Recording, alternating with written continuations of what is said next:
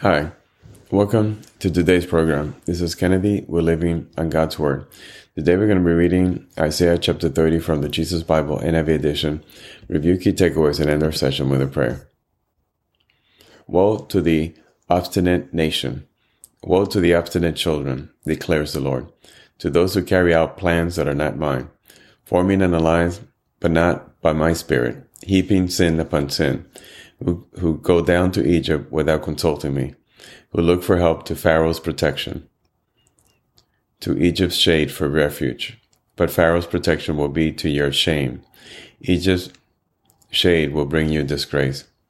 Though they have officials in Zoan, and their envoys have arrived in Hanes, everyone will be put to shame because of a people useless to them, who bring neither help nor advantage, but only shame and disgrace a prophecy concerning the animals of the Negev.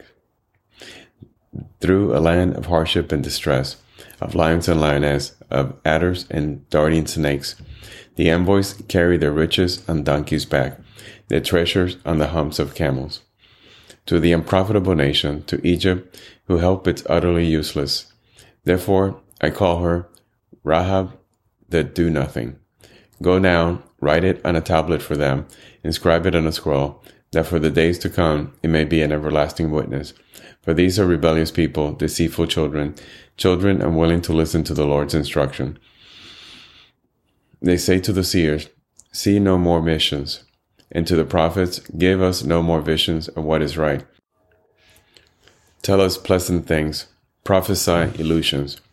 Leave this way, get off this path, and stop confronting us with the Holy One of Israel.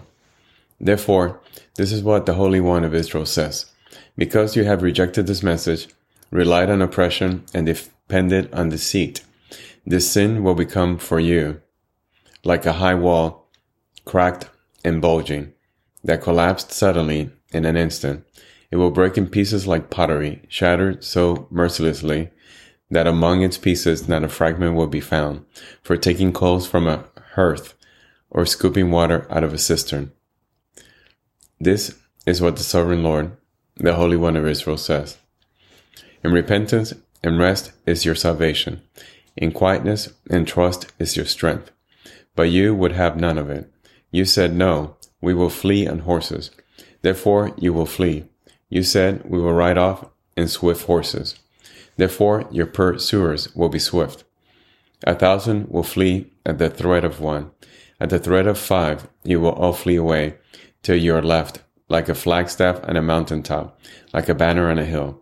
Yet the Lord longs to be gracious to you. Therefore he will rise up to show you compassion. For the Lord is a God of justice.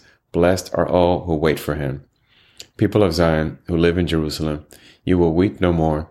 How gracious he will be when you cry for help. As soon as he hears, he will answer you. Although the Lord gives you the bread of adversity and the water of affliction, your teachers will be hidden no more. With your own eyes you will see them.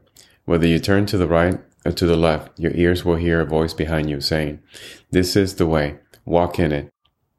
Then you will desecrate your idols overlaid with silver and your images covered with gold. You will throw them away like a menstrual cloth and say to them, Away with you. He will also send you rain for the seed you sow in the ground and the food that comes from the land will be rich and plentiful. In that day your cattle will graze in broad meadows.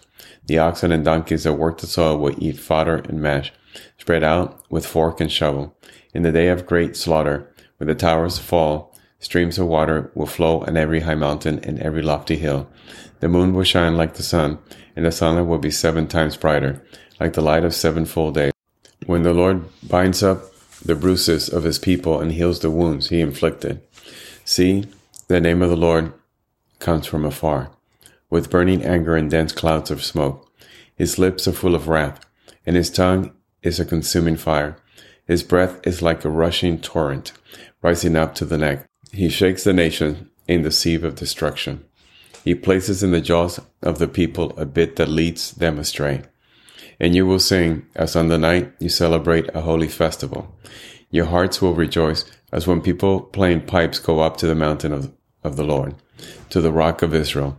The Lord will cause people to hear his majestic voice, and will make them see his arm coming down, with raging anger and consuming fire, with cloudburst, thunderstorm, and hail. The voice of the Lord will shatter Assyria. With his rod he will strike them down. Every stroke the Lord lays on them with his punishing club will be to the music of timbrels and harps, as he fights them in battle with the blows of his arm. Topheth has long been prepared.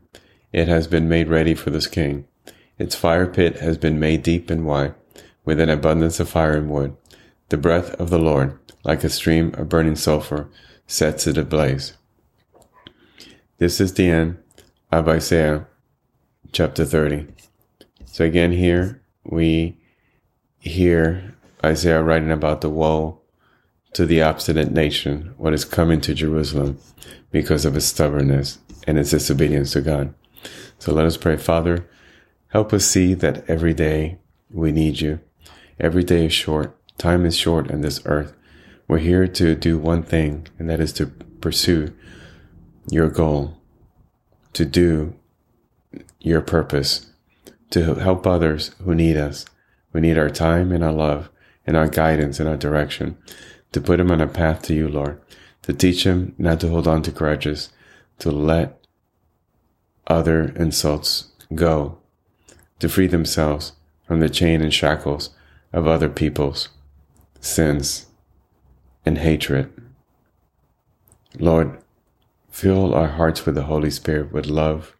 Help us emanate this love towards others around us, to emanate, to completely obliterate the world with nothing but love, so that this world can be transformed and the sins be transformed, so that we can once again be worthy of you, be accepted in your sight. But thanks to your mercy, thanks to the sacrifice of your Son, we are worthy, we are accepted. We love you, Lord. Come quickly. In Jesus' name we pray. Amen. This concludes today's reading interpretation of Isaiah chapter 30. We hope that you will join us again tomorrow. God bless you. This is Kennedy, your brother in Christ always.